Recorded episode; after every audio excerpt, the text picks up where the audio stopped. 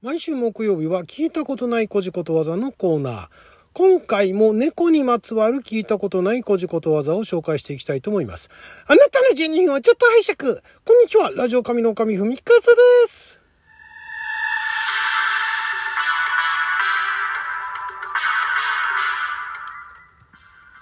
今日は2023年5月11日木曜日六曜は車庫関口でございます。えー毎週木曜日はあもう今は亡き出版社総託社さんから発行されておりました新編古事ことわざ辞典の中から聞いたことがないような古事ことわざを紹介していくコーナーをお届けしておりますけれども先週ね、えー猫猫にまつわる古事ことわざ紹介しましたが猫やっぱりたくさんありますね。たくさんあるんでえ今週も猫にまつわる聞いたことない古事ことわざ紹介していきたいと思います。まずこちらですね。猫さえおらなきゃネズミの夜盛りと。おらなきゃっていなきゃってことですよね。猫さえおらなきゃネズミの夜盛り。あの世の中が盛るってことですね。猫がいない間はネズミの天下であるということ。えー昔話、うん。それ以外の何者でもないんですね。えー猫がいない間はネズミの天下。まあだからその鬼の犬間に洗濯みたいなね、まあ、ちょっとちょっと微妙に違いますけれども猫みたいなねそういう強い、えーのがまあ上になければまあその下のそのネズミが天下だっていうね。まあ昔話から来てるという話らしいですね。はい、えー猫叱るより猫を囲え。囲えってのは囲むっていう字ですね。猫叱るより猫を囲え。猫に魚を取られてから叱るより取られない用心をする方が大切であるああなるほどね。ええあまあだからこれ飼い猫の話ですよね。猫を叱るより猫を囲えと。猫を囲えだから猫を叱るよりもなんか大事にしろっていうことなのかなと思いきやその魚を取られて叱るよりも魚を取られないように用心をする方があ大切だっていうね。だから取られて怒るんじゃなくてそれを取られないようにしましょう。ある意味フェイルセーフですよね。これすごいですね。昔からやっぱりそういう発想があったんですね日本人にはね。そういう取られて失敗するあの叱ったりっていうじゃなくて、えー取られないようにする努力をしようよみたいなねいうことを昔の人も考えてたんですねことわざになるぐらいですからね。はい。猫じぎ。じぎってのはお辞儀の辞儀ですね。えー表面だけ、えー表面だけ陰銀らしく遠慮を辞退すること。おー、なるほどね。なるほど。えーつまらない遠慮ってことですね。表面だけなんか遠慮辞退するっていうね。なんかあの、それっぽいこと言って、で、結局辞退するっていうね。えー、猫じぎって言うんだ。猫のお辞儀を、ふっふっつって、なんかあの、大したあの、しっかりお辞儀するんじゃなくて、ふっつってなんかあの、首を下げるぐらいのことを猫じぎ。そこから来てるんですかね。表面だけ、表面だけ陰銀らしく、えー、まあ、遠慮辞退するっていうね。なんかすごいあの、大層なこと言って、で、結局辞退するみたいなね。えそれっぽいことを言ってっていう、そういうことなんですかね。はい。猫魂のいる。ん？何これ？猫魂のいる。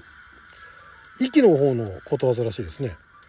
えー、平成、平常怠けているものが少しばかり精を出すこと。猫魂のいるっていうのは。うん。まあ、あの、日頃怠けてる人が、ちょっとだけ頑張るっていうね。猫魂のいる。うん、猫魂のいるじゃないですよね。猫魂のいるってことですよね。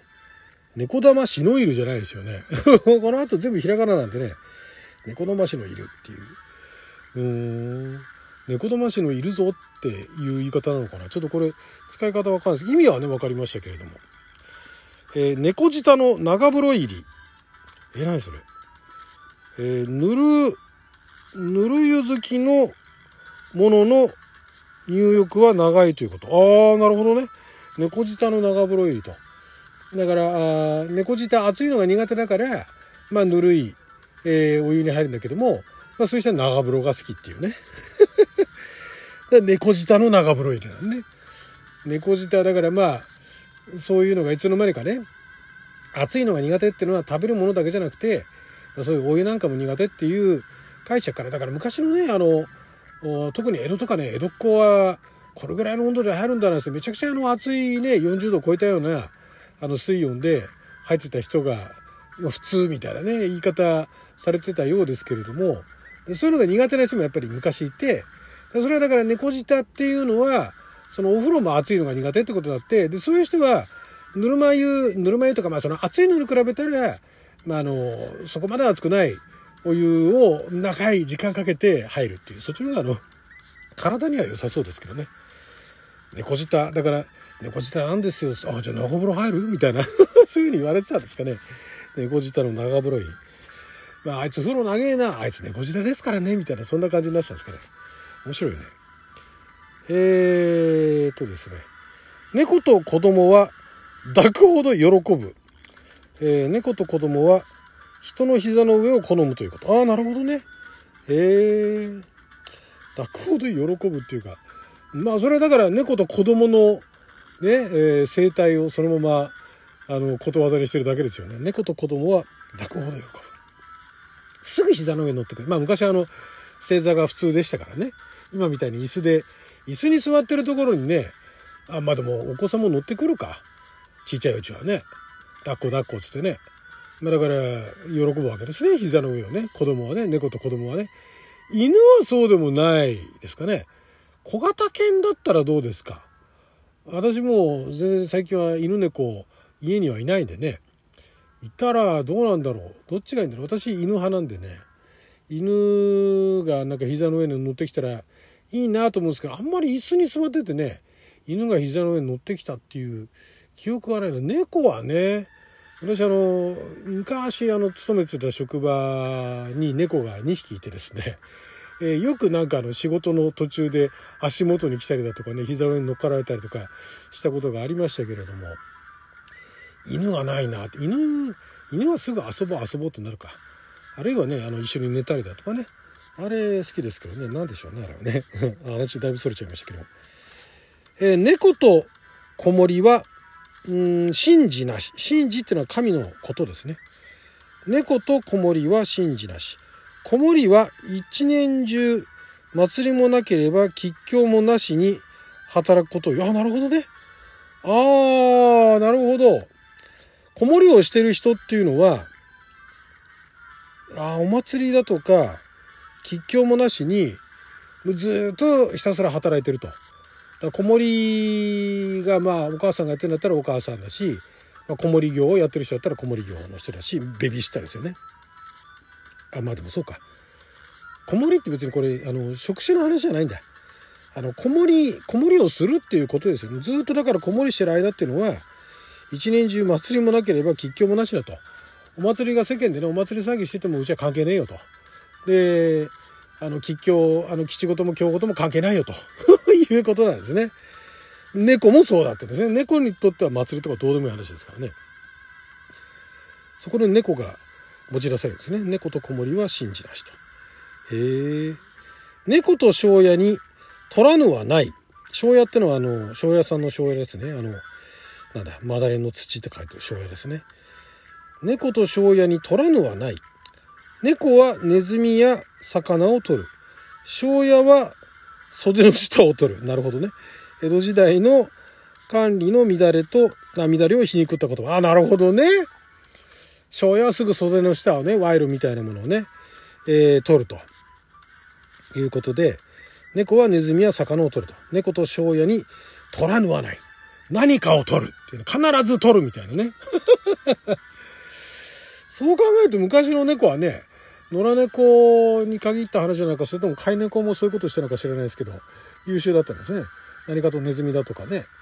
家の家の子とかもネズミかなんかをねあの取る取ったりだとかしてたんですかね。あと魚を取りに行ったりとかね。ね。でそれで庄屋も、えー、袖の下を必ず取るよっていうことなんですね。取らないってことはないっていうね。猫と屋根屋は王を嫌う。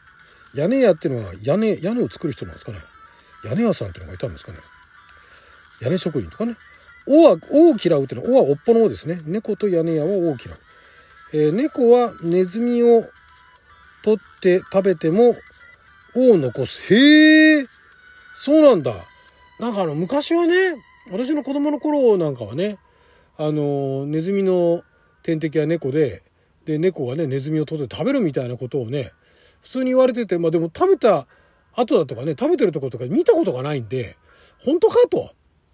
でそうこうしてるうちに野良猫の数も減りいまだに野良猫はいますけどね昔は野良犬もいましたけどね都心部でも。